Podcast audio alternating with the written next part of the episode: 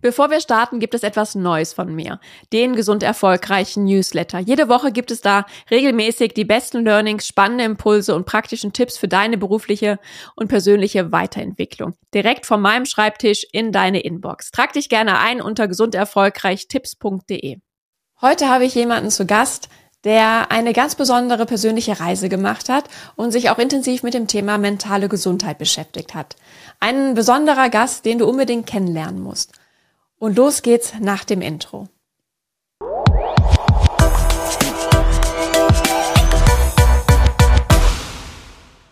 Hallo und herzlich willkommen zurück zum Gesund Erfolgreich Podcast. Ich habe heute einen ganz besonderen Gast, Jessica Golnick, Head of Permendo. Und ja, schön, dass du da bist. Äh, magst du dich einfach mal kurz vorstellen? Ja, sehr gerne. Schön, dass ich da sein darf.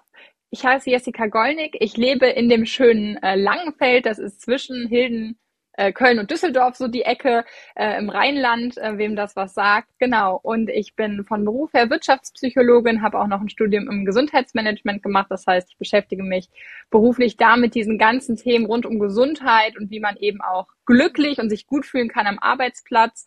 Ähm, zu mir privat vielleicht noch zwei Worte. Ich bin verheiratet, ich habe eine zweijährige Tochter und ich habe ein ganz besonderes Hobby. Ich bin nämlich äh, mit Leidenschaft Kräuterhexe. Ja, spannend. Äh, das ist ein Hobby, das habe ich noch nie so gehört. Äh, das ist auf jeden Fall etwas, was dich, glaube ich, auch auszeichnet. Ja, spannend. Ähm, jetzt hast du schon ein paar Dinge von, dich, äh, von dir erzählt. Gibt es denn noch irgendetwas, was du sagst, das müssten unbedingt die Zuhörer wissen, damit du das Gefühl hast, dass sie dich gut kennen? Hm, gute Frage. Also, falls ich mal auf einen der Zuhörer oder Zuhörerinnen stoßen sollte, dann ähm, redet gerne Klartext mit mir. Also das mag ich persönlich sehr, sehr gerne. Also ich glaube, am besten kann man mich beschreiben als ein ziemlich zielstrebiges Wesen, ähm, aber auch sehr menschenorientiert. Also die Menschen dabei mitzunehmen, ist mir schon sehr, sehr wichtig. Ja, du hast ja auch gesagt, dass äh, du mit Permendo natürlich auch das Ziel hast, viele Menschen zu erreichen, auch äh, da was für ihre Gesundheit zu tun. Ähm, wie bist du denn da hingekommen, was, äh, da, wo du heute einfach stehst? Ja, da gebe ich euch gerne mal einen kleinen Einblick. Ähm, ich habe ganz klassisch ähm, bei der Krankenkasse ein duales Studium damals gemacht, eben im Gesundheitsmanagement. Und ähm, das Schöne bei so einer großen Krankenkasse ist, dass die ja sehr gut organisiert und strukturiert sind. Das heißt, ich habe da viele Einblicke bekommen in die verschiedenen Abteilungen ähm, und habe da schon gemerkt, dass mich neben diesem betriebswirtschaftlichen Aspekt auch wirklich der medizinische total interessiert. Äh, meine Noten haben damals aber nicht gereicht für ein Medizinstudium und deswegen bin ich dann, habe ich mich eher auf dieses betriebswirtschaftliche konzentriert. Ähm, und im Laufe meiner Zeit bei der AOK habe ich damals gearbeitet, also auch nach dem Studium, ähm, hatte ich dort die Gelegenheit, relativ häufig ähm, neue Jobs zu machen, mich quasi weiterzuentwickeln. Und ähm, wie ich jetzt zum Präventionsthema gekommen bin, das ist tatsächlich ganz, ganz interessant. Mich hat schon immer interessiert, aber eigentlich war der Fokus immer so auf dem medizinischen. Und ich habe dann in einer Stelle damals ähm, dort mit Krankenhäusern und Ärzten besondere Versorgungsverträge verhandelt. Also wir haben geschaut, wie man quasi über diesen gesetzlichen Leistungsrahmen hinweg noch zusätzliche Lösungen finden kann, um das Gesundheitswesen zu verbessern. Und in dieser Tätigkeit habe ich gemerkt, wie frustrierend das auch ein Stück weit ist, sich immer nur damit zu beschäftigen, Mm, für Leuten, denen es wirklich schon sehr schlecht geht, minimale Verbesserungen zu erschaffen, sage ich mal. Und habe gemerkt, wie toll das wäre und wie viel ja, Geld man auch sparen könnte, ähm, wenn Deutschland da so eine Art Umdenken erlebt und wir anfangen, uns mehr auf Prävention zu konzentrieren. Und so bin ich dann erstmal innerhalb der AOK in dem Bereich ähm, des betrieblichen Gesundheitsmanagements gewechselt und habe mich da strategisch, aber auch politisch eben dafür eingesetzt, Gesundheit äh, an die Arbeitsplätze zu bringen. Weil Fakt ist ja, wir alle verbringen total viel Zeit an unserem Arbeitsplatz und deswegen finde ich unbedingt, dass das Thema da platziert werden muss, integriert werden muss.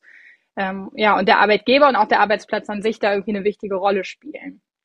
Und dann hatte ich, ähm, um mal den Schlenker zu machen, wie ich dann zu Permendo gekommen bin, ähm, 2020 aber mit meinem Mann entschieden, dass wir auswandern. Wir wollten gerne nach Äthiopien. Und da habe ich dann auch meinen Job bei der AOK hinter mir gelassen. Und ja, wie Sie alle wissen, dann kam Corona. Ähm, also passend zu unserem Ausreisedatum ähm, ja, kamen dann die ganzen Einschränkungen, so dass wir das dann ähm, tatsächlich canceln mussten, erst verschoben haben, dann gecancelt haben. Dann bin ich auch noch schwanger geworden. Ähm, quasi ein kleines Überraschungswesen ist in unser Leben gedreht. Das war im Oktober 2020. Genau, und wir haben dann diese Corona-Zeit erstmal für uns als Familie genutzt, waren später auch tatsächlich fast ein Jahr lang äh, auf Weltreise, trotz Corona, also als das alles schon so ein bisschen klarer war, wie man sich, sage ich mal, in der Welt bewegen kann, trotz Pandemie. Und währenddessen habe ich viel nachgedacht, wie es beruflich weitergehen will, wie ich mich auch als junge Mutter beruflich irgendwie platzieren will. Das ist ja auch eine Frage, mit der man sich dann viel auseinandersetzt, äh, welche Themen mir wichtig sind. Und da war eigentlich relativ klar, ich will unbedingt was im Bereich ähm, Prävention und Gesundheit machen, aber ich würde auch unglaublich gerne äh, einen Fuß in die Tür bekommen beim Thema Führung, weil mich das einfach selber so interessiert und begeistert hat. Genau, und ähm, über Kontakte und Beziehungen, die ich äh, ja, so aus meinem beruflichen Leben und aus meinem privaten Leben hatte, bin ich dann eben ähm, ja, mit den äh, Geschäftsführern von Permendo zusammengekommen und wir haben uns ausgetauscht und gemerkt, dass wir ein ziemlich gutes Fit füreinander wären. Und dann haben mein Mann und ich kurzerhand entschlossen, dass ich nach unserer Weltreise tatsächlich äh, als Leiterin von Permendo durchstarte und er erstmal zu Hause bleibt und ähm, ja, sich hauptsächlich um unsere Tochter kümmert und unseren Haushalt. Ja, spannend. Also von der Idee auszuwandern, ähm, ja, natürlich in einer Zeit, die etwas schwieriger war mit Corona, die natürlich immer alles nochmal in Umbruch gebracht hat, ähm, dann eben doch nochmal zurück und ein ganz anderes Konstrukt eben zu haben. Ähm, ja, also sehr, sehr viel Veränderung eigentlich in so einer kurzen Zeit und was ich da auch mitgenommen habe, man muss seine Pläne egal was, weil ich mache viele Pläne, also ich bin eigentlich so ein planer Mensch, ähm, schon flexibel halten und immer bereit sein, auch andere Wege zu gehen und dafür offen bleiben, weil am Ende sind das richtig tolle Wege und man wird da auch sehr glücklich und die gefallen einem auch sehr gut, auch wenn das Lebenskonstrukt wirklich ein völlig anderes ist, was ich jetzt habe, als das, was ich vor fünf Jahren mal für mich geplant hatte. Mhm.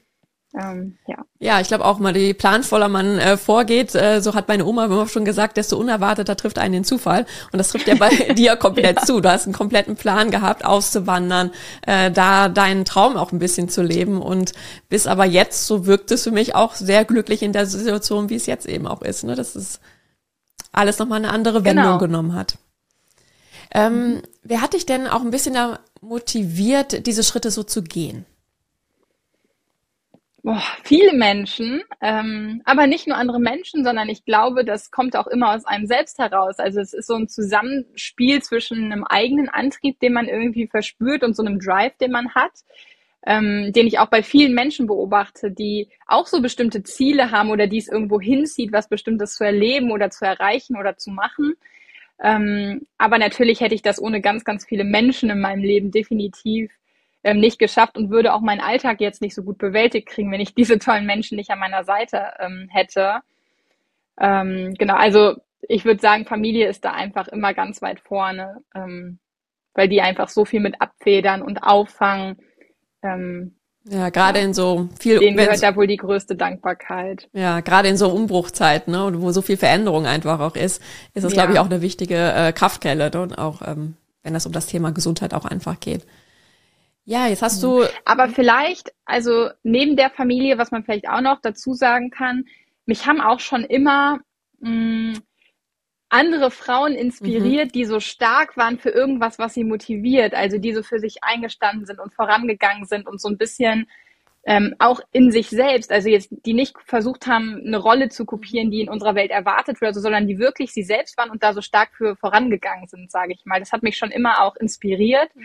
Und da würde ich natürlich auch sagen, dass es da so den ein oder anderen oder die ein oder andere mhm. gab, ähm, wo ich so dachte, okay, das will ich auch mal sein oder mhm. auch schaffen oder vielleicht sogar irgendwann mal in ferner Zukunft auch eine Inspiration sein für die Leute, die frisch von der Uni kommen und denken, wow, man kann das schaffen. Man kann leiten, man kann Firma weiterentwickeln, man kann dabei aber auch Familie haben und man kann dabei sogar noch glücklich sein. Also auch das noch, ne? Also ja. das ist ja nochmal so on top, weil man glaubt, wenn, äh, dass man vielleicht in einem Feld erfolgreich sein kann, vielleicht ne, Familie und Beruf, das schon zusammenzubringen, ist für viele schon herausfordernd, aber dann noch on top glücklich zu sein, ist natürlich die Königsdisziplin. Und jetzt hast du auch gesagt, dass du immer wieder Vorbilder ja. hattest, die dich inspiriert haben. Vielleicht magst du teilen, wer das für dich ganz persönlich war also jetzt keine berühmten Persönlichkeiten oder so, ne? Also keine Namen, wo jetzt alle sagen würden, ach ja, die kenne ich auch und äh, da folge ich auch.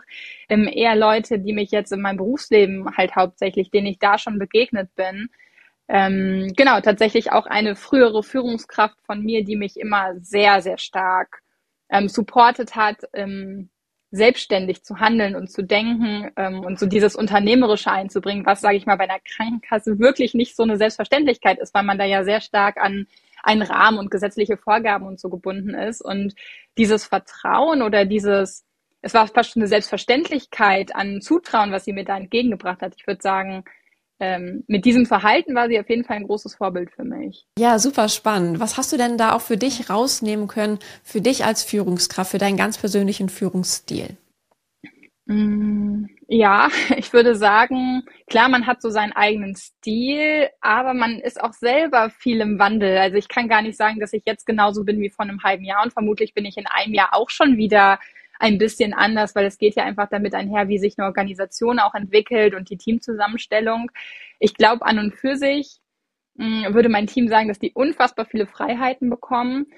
Ähm, genau, also die können viel entscheiden, viel mitgestalten. Ich muss auch nicht bei allem einbezogen werden. Die haben sehr viel Flexibilität, was die Organisationsweise betrifft, wann die arbeiten, wie die arbeiten, wo die arbeiten.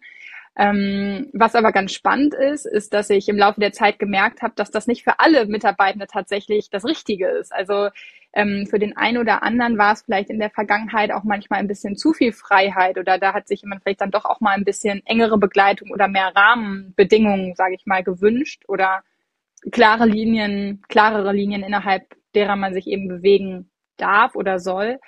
Ähm, und da bin ich jetzt gerade so ein bisschen tatsächlich am Nachjustieren und schaue, wie ich das quasi schaffe. Also ich würde sagen, das ist, wenn ich entscheiden dürfte, wie ich führe, wäre das, was ich eben beschrieben habe, so, so würde ich das leben. Und so habe ich es auch am Anfang in meiner Zeit bei Permendo gemacht. Das hat auch gut funktioniert. Die Leute haben dafür auch Wertschätzung.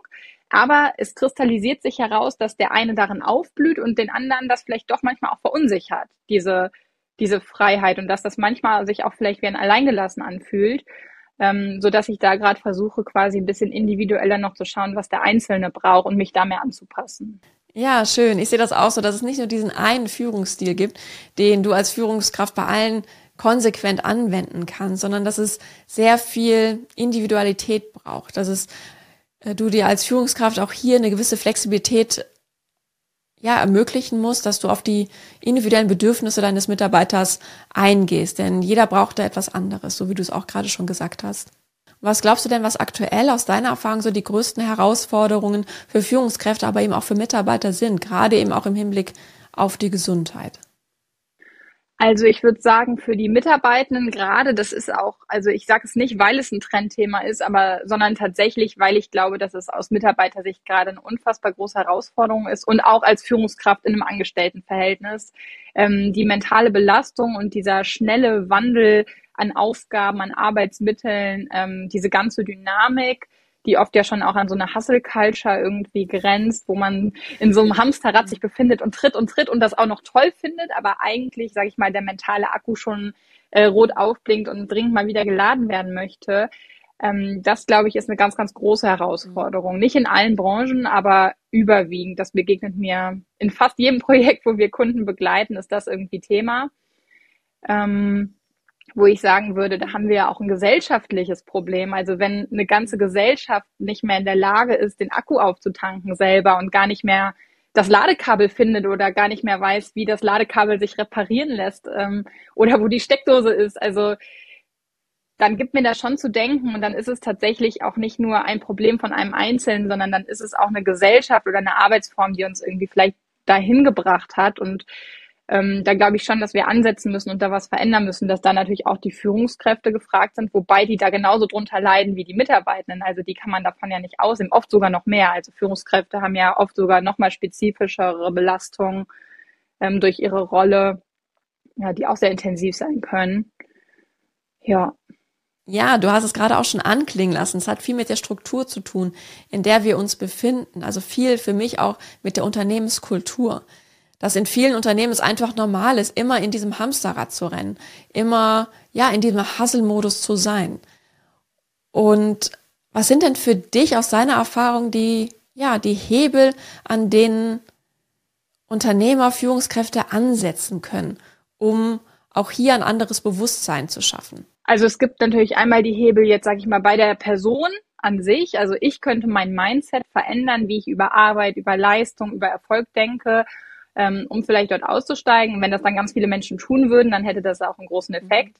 Äh, der andere Hebel sind natürlich politische Rahmenbedingungen ähm, oder Gesetze, die vielleicht entschieden werden, die da vielleicht einen Hebel vorsetzen oder zumindest andere Sachen ermöglichen.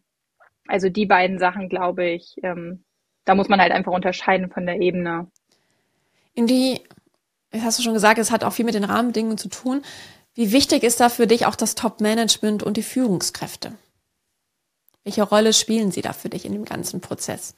Ja, also Führungskräfte haben, haben in dem Kontext fast die entscheidendste Rolle. Also es gibt ja auch zahlreiche Studien, die zeigen, wenn es um Gesundheit am Arbeitsplatz geht und man sucht eine wirklich wirksame Maßnahme, dann sollte man sich um die Führungskräfte kümmern. Also man sollte sich mit denen beschäftigen äh, und die dabei unterstützen, sich selber, aber auch ihr Team gesünder zu führen, ähm, weil das wirklich einen messbaren Impact eben dann auch auf die Arbeitsfähigkeit und die Gesundheit der Menschen hat. Ähm, das ist, glaube ich, schon ein ganz, ganz wichtiger Aspekt. Und man darf ja auch nicht vergessen, Führungskräfte sind nie neutral. Also eine Führungskraft, mit der ich zusammenarbeite, die ist entweder ein Stressor oder eine Ressource, die die kann mich fördern oder quasi hindern in meiner Gesundheit. Die kann sich nicht neutral verhalten. Und ähm, wenn man mal ins Gespräch geht, auch mit Führungskräften zu diesem Thema, dann erlebt man auch manchmal diese Aha-Momente, wo die Leute sagen, ach ja, stimmt.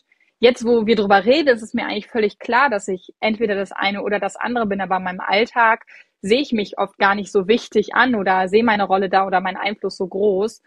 Und deswegen ähm, ist diese, ich sag mal, Sensibilisierung auch der Menschen, die führen, so wichtig, dass die verstehen, der Einfluss, den die haben auf die Mitarbeiter, ist wirklich so groß. Also die sind fast der entscheidendste Erfolgsfaktor am Arbeitsplatz.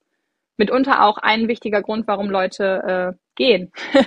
also in Zeiten von Mitarbeiterbindung und sowas, auch da sind die Führungskräfte ein zentrales Thema. Ja, ich sehe das eben auch ganz genau so, äh, dass Führungskräfte dann eine ganz große und wichtige Rolle mhm. spielen in diesem ganzen Prozess hin zu ja, einer gesunden Arbeitswelt. Und es ist schön, dass du es eben aus deiner Perspektive auch nochmal ein bisschen bestätigst. Ja, und das hast du gerade auch schön gesagt, es messbar machen. Und ich weiß eben, dass das natürlich gerade eben für das Top-Management entscheidend ist. Greifen die Maßnahmen? Haben sie auch wirklich einen Effekt? Wie kann man denn aus deiner Erfahrung es wirklich messen, welchen Effekt diese Maßnahmen auf die Gesundheit der Mitarbeiter haben?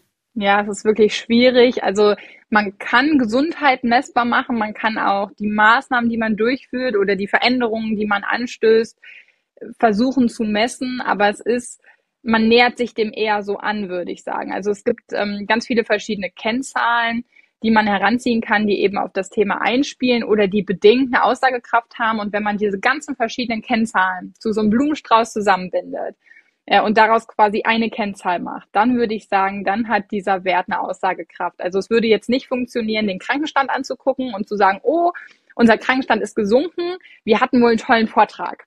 Ähm, den Zusammenhang würde ich nicht gelten lassen, aber wenn man sagt, man schaut sich den Krankenstand an, die Mitarbeiter, also die Fluktuation, vielleicht die Mitarbeiterzufriedenheit, die man im Rahmen von einer Umfrage erhebt, ähm, Genau, dann vielleicht aber auch die Bewertung zu den konkreten Maßnahmen, also wie zufrieden waren Sie, nach drei Monaten mal abfragen, hat das in Ihrem Alltag was verändert oder setzen Sie davon immer noch was um?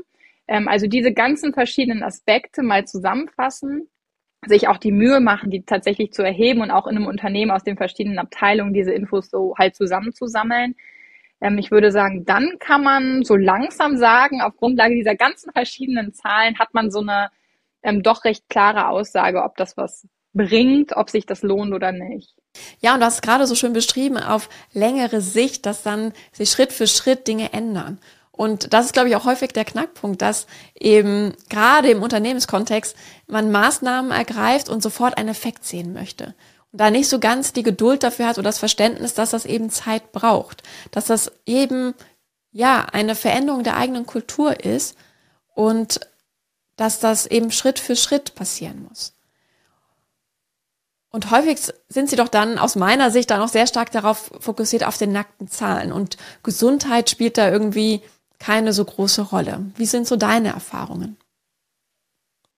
Ja, auf jeden Fall, weil ähm, Gesundheit am Arbeitsplatz, auch die, die man messbar machen kann, also da, wo wir messbare Erfolge haben, haben wir die meistens nicht, weil wir einen Vortrag halten oder ein Screening im Unternehmen durchführen, sondern wir haben das tatsächlich äh, wegen diesem Change, den du gerade beschrieben hast, wegen dieser ja Kulturveränderung. Also Permendo sagt auch immer, wir wollen Gesundheitskultur entwickeln. Also wirklich das Thema Gesundheit muss sich so eng mit der Unternehmens-DNA verflechten, ähm, dass das aus einem selbst heraus, aus der Organisation selbst heraus irgendwie lebt und gelebt wird. Und das erreicht man nicht von heute auf morgen. Also das ist wie bei jedem anderen Change-Prozess. Ähm, auch, das tut weh, das kostet Zeit, da läuft man auch mal gegen die Wand, da muss man sich ausprobieren, was funktioniert, was zu einem passt und ähm, da muss man auch Strukturen aufbauen, man muss auch bereit sein, Zeit und Geld zu investieren. Also das kommt auch nicht von selbst und ähm, dazu ermutige ich die Unternehmen, aber ich kriege ganz gemischtes Feedback. Also manche fühlen sich dafür bereit, andere nicht.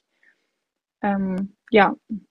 Ja, spannend, denn ich glaube, es ist ja auch so wie bei uns persönlich, wenn wir vor einer Veränderung stehen. Manchmal sind wir einfach noch nicht bereit und es braucht einfach noch etwas Zeit, dass es bei uns innerlich reift, bis dann zu einem späteren Zeitpunkt wir sagen, okay, jetzt ist der ja gewisse Leidensdruck mhm. auch so groß, dass wir uns jetzt auch wirklich äh, bewegen und ja. die Veränderung auch wirklich jetzt angehen. Das definitiv, wobei es mich manchmal schon wundert. Also in Gesprächen mit den Unternehmen frage ich mich schon, ähm, die Aussage beispielsweise, ja, Gesundheit ist gerade kein Thema für uns. Die höre ich so unfassbar oft. Oder ähm, wir planen 2025 mit der Gesundheit anzufangen. Und dann komme ich immer so in Schmunzeln, weil ich mir irgendwie denke, die Leute haben es nicht verstanden. Das ist ja kein Projekt, wo man mal eine, eine Werbekampagne am Drucker macht mit Ausgleichsübungen, sondern das ist, das ist Kulturthema und das ist ähm, am Ende, wenn man die Menschen, also die Mitarbeitenden alleine befragen würde, würden die sagen, ja, die Gesundheit ist doch das zentrale Element, dass sie überhaupt hier sein kann. Also ähm, und deswegen ja, ist das so schade, dass leider auch im Arbeitskontext oft dann erst angefangen wird, wenn es zu spät ist, wie in der Medizin eigentlich auch. Und dass dieser präventive Gedanke, wir investieren Geld und Zeit und ähm, glauben auch daran, dass das einen Effekt hat, bevor es quasi zu spät ist, ähm, das ist, glaube ich, noch nicht flächendeckend äh, in deutschen Unternehmen angekommen. Und es ist doch total verrückt, das Thema Gesundheit erst in 2025 auf die Agenda zu nehmen. Bis dahin ist so viel Zeit vergangen und unter ja. uns beiden Rheinländern so viel Wasser den Rhein heruntergeflossen. und das zeigt aber eben auch, dass Gesundheit noch nicht so den Stellenwerk hat, dass immer noch der Fokus stark auf den harten Fakten wie Umsatz, Marge ist und da viel auch auf die Selbstoptimierung geschaut wird und aus meiner Erfahrung Gesundheit immer so ja, stiefmütterlich behandelt wird. Das ist so nettes Nice to have, was die Mitarbeiter aber gerne auch im Privaten erledigen können. Ja, genau. Gesundheit ist Privatsache. Ähm, also es gibt haufenweise von diesen Aussagen, ähm, die Unternehmen oder halt Entscheider in den Unternehmen treffen.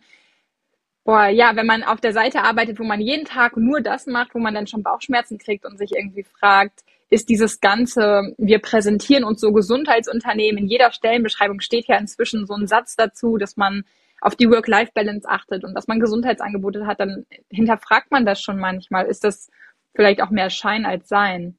Jetzt bist du ja selber auch Unternehmerin äh, und äh, Führungskraft. Ähm, was sind denn so für dich die größten Herausforderungen? Was hast du denn für dich auch zum Thema mentale Gesundheit jetzt gelernt? Ich würde sagen, also für mich persönlich, und ich glaube, da spreche ich aber auch für viele Leute in ähnlichen Rollen, ähm, ist es tatsächlich sehr, sehr herausfordernd, ähm, alles auch mal Fünfe sein zu lassen, wie man das so schön sagt. Also die Verantwortung und die Themen, auch der ganze Austausch mit dem Team und die Zusammenarbeit mit den eigenen Mitarbeitenden, äh, das sind schon alles Themen, die arbeitet man nicht ab und dann sind die erledigt, sondern die, die sind wie so offene Loops und die bleiben einem im Kopf und da ist manchmal schon herausfordernd, wenn man nach Hause geht, sich gedanklich nicht mehr damit zu beschäftigen.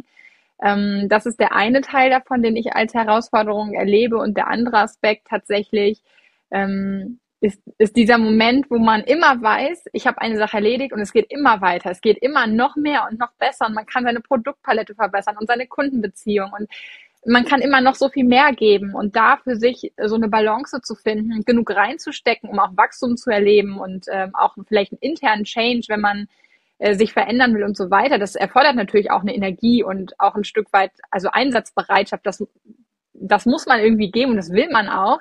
Ähm, aber da so diesen feinen Punkt zu finden, wo es auch genug ist, dass man vielleicht diesen Wachstum und diese Veränderung erleben kann, ohne dass einen das dann dauerhaft überfordert oder einfach auch zu viel wird vom Workload oder vom Mental Load. Ähm, die beiden Sachen erlebe ich als große Herausforderung und da gibt's natürlich ganz, ganz viele Sachen, ähm, die man machen kann. Ich glaube, da muss jeder auch für sich irgendwie so seine Methode finden. Ähm, also bei mir ist natürlich irgendwie die Arbeit ein bisschen der Ausgleich zu meiner Familie und die Familie der Ausgleich zu meiner Arbeit. Ähm, aber natürlich gibt es auch noch viele andere Aspekte. Also ich hatte das ja anfangs schon so durchklingen lassen, dass ich äh, gerne im Garten arbeite und so meine eigenen Salben und Tinkturen herstelle. Ähm, und jetzt für mich ganz persönlich ist eben diese Arbeit mit der Natur, mit der Erde, mit den Pflanzen und auch dieses Entschleunigte, was ich da erlebe. Also, dass ich die Pflanze jetzt nicht durch motivierende Worte oder strenge Regeln oder meine großen Visionen äh, schneller wachsen lassen kann. Ähm, also diesen, ja, diesen natürlichen Prozessen so diesen Raum und die Zeit zu geben und diese Erdung da zu erleben, das ist so für mich ganz persönlich ähm, was, was mir hilft. Aber auch da muss ich mir immer wieder Zeit für nehmen. Also im Alltag, äh, auch da muss man so bewusst sagen, okay, ich bin eigentlich schon K.O., ich gehe jetzt trotzdem in den Garten und dann kommt man erst in seinen Flow und genießt das und tankt dann auch irgendwie dabei auf. Ähm, ja, genau. Mhm. Gibt es da noch irgendeinen Tipp oder eine Strategie, die du hast, dass du dich auch dann wirklich aufraffst und sagst, ja, jetzt mache ich das? Weil du hast ja gesagt, wichtig ist da auch, sich wirklich auch die Zeit für die Dinge mhm. zu nehmen. Mm, also ich würde sagen, wenn man schon gerne macht und schon lange, dann ist das Aufraffen leichter, weil man irgendwie schon diese Routine oder diese Gewohnheit so ein Stück weit auch im Alltag hat, was jetzt bei mir die Gartenarbeit betrifft. Ich habe ja eine kleine Tochter und die kann wirklich keine Sekunde auf ihrem Popo sitzen. Ähm, das heißt, mit ihr ist die Zeit draußen immer viel, viel entspannter als die Zeit in der Wohnung und ähm, deswegen ja, gehen wir fast immer zusammen in den Garten und toben uns dann da aus. Ähm, das heißt, sie ist so ein bisschen mein kleiner Antrieb, äh, mich dann da auch aufzuraffen. Aber für alle, die vielleicht neue Gewohnheiten etablieren wollen oder da auch vielleicht Schwierigkeiten mit haben oder jetzt nicht diese kleine Tochter haben, die sie in den Garten zerrt, ähm, kann ich auf jeden Fall als Tipp einfach mitgeben, sich das tatsächlich auch zu terminieren. Also ähm, es hört sich seltsam an, auch für die privaten Hobbys oder die Ausgleiche noch einen Termin zu setzen, aber ähm, wir sind ja so durchgetaktet und wir haben so viele To-Dos und damit das dann irgendwie präsent bleibt und auch die Zeit bekommt, die es verdient, sich einfach wirklich in den Kalender diese zwei oder drei, vier Stunden einzutragen, wo man sagt, ich mache da mal Musik, weil das ist mein Ausgleich, wenn ich am Klavier sitze oder ich gehe in den Garten. Ähm, ja, sich das wirklich zu blocken und dann ähm, auch nicht die eigene Zeit, die man für sich blockt, dann immer wieder zu verschieben, sondern dann auch zu sagen, der Termin ist quasi genauso wichtig und wertvoll wie jeder andere Termin in meinem Kalender. Und wenn dann doch noch ein Kunde Abendessen gehen will, dann findet man dafür auch eine andere Lösung. Dann muss das jetzt nicht an dem Abend sein, wo ich meine Klavierübungsstunde mhm. eingeplant habe. Mhm. Ähm, ich glaube, das könnte helfen. Okay, also auch klarer priorisieren, sich komplette, auch wirklich Zeitblocker einzuplanen, dass es auch wirklich dann umgesetzt wird und nicht immer wieder geschoben wird.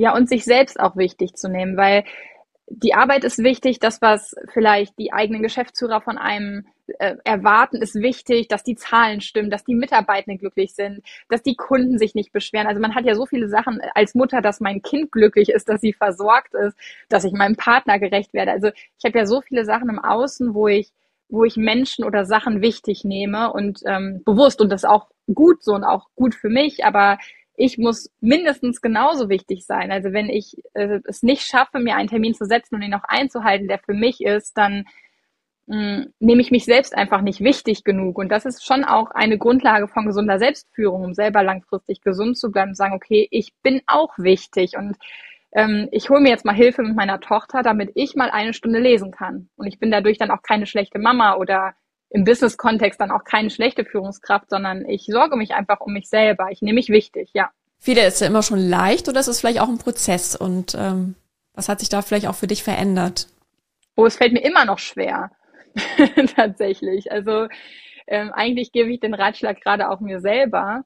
Ähm, weil es ist mir zwar bewusst, wie wichtig das ist und ich arbeite auch daran, das im Alltag hinzubekommen, aber die ganzen Herausforderungen und Versuchungen, die da so auf einen warten, den bin ja auch ich erlegen.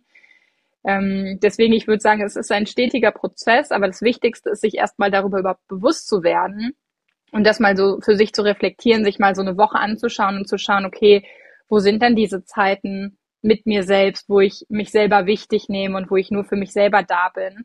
Ähm, das mal zu reflektieren und dann auch ehrlich zu sich zu sein und sagen, okay, diese Woche hat schon wieder nicht geklappt ähm, welche Kleinigkeit will ich verändern, damit es nächste Woche klappt. Also beispielsweise, wenn man in einer Partnerschaft lebt, dem Partner das mal zu erklären und zu sagen, hey, ich weiß, du bist mir auch total wichtig und ich möchte auch total gerne mit dir ins Restaurant gehen, aber ich brauche auch einfach einen Abend die Woche, anderthalb Stunden, wo in meinem Fall jetzt mein Mann und meine Tochter mich in Ruhe lassen, damit ich irgendwie Zeit habe, ja, mich selbst ernst zu nehmen und mich mit mir selbst zu beschäftigen.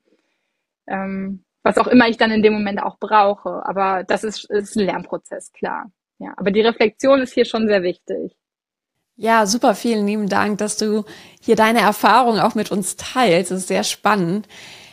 Jetzt zum Abschluss unseres Gespräches würde ich dich gerne nochmal fragen, was sind denn jetzt so wirklich deine drei wichtigsten Learnings, die du den Zuhörern, Zuschauern gerne mitgeben möchtest? Ähm, ja, zum Thema Gesundheit, ähm, mein großer Appell, also ich weiß natürlich nicht, was Sie jetzt ganz individuell gerade machen beruflich, ob Sie vielleicht mit dem Thema Gesundheit zu tun haben oder vielleicht Führungskraft sind, aber hier einfach mein Appell, Gesundheit muss einen höheren Stellenwert bekommen in unserer Gesellschaft, in unseren Arbeitsplätzen, aber auch in unserem Privatleben, in unseren Köpfen. Und ähm, das fängt bei jedem Einzelnen an und da ja, kann jeder Einzelne quasi auch was zu beitragen, dass dieses Thema nicht am Ende ein Thema ist, was in allen Stellenbeschreibungen aufgegriffen wird und was jedes Unternehmen so der Etikette halber anbietet, sondern wir alle sind irgendwie auch dafür verantwortlich, dass das Thema ernsthaft gelebt wird und vorangetrieben wird.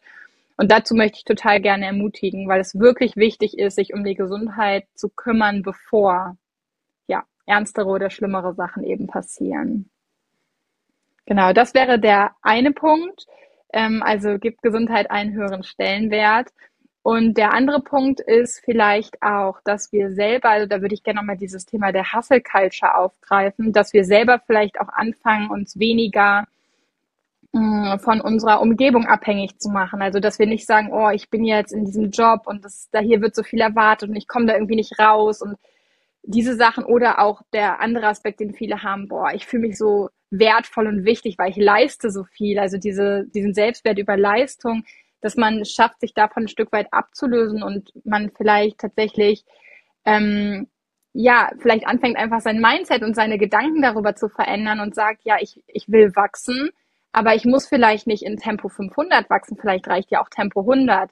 Und ähm, gerade wenn man in einer Funktion ist, wo man entscheidet, aber es gilt auch für die eigene Familie, also das kann man eigentlich in ganz vielen Kontexten anwenden, da einfach mehr dazu zu kommen, zu sagen, ich verändere mein Denken über Leistung, über Geschwindigkeit, über Erfolg, was Erfolg ist.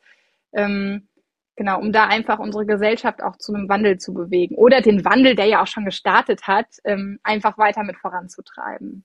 Vielen lieben Dank, Jessica, dass du heute uns Einblicke gegeben hast von deiner ganz persönlichen Reise und auch deine wichtigsten Learnings mit uns geteilt hast, wenn es um das Thema Führung und Gesundheit geht. Danke dir auch. Es war wirklich sehr spannend, das hat mir sehr viel Freude gemacht und ich hoffe auch, dass ihr zu Hause den einen oder anderen Impuls für euch mitnehmen konntet. Wenn es dir gefallen hat, dann hinterlass mir hier gerne fünf Sterne und sei auch beim nächsten Mal wieder dabei. Bis dahin wünsche ich dir alles Gute, deine Sarah.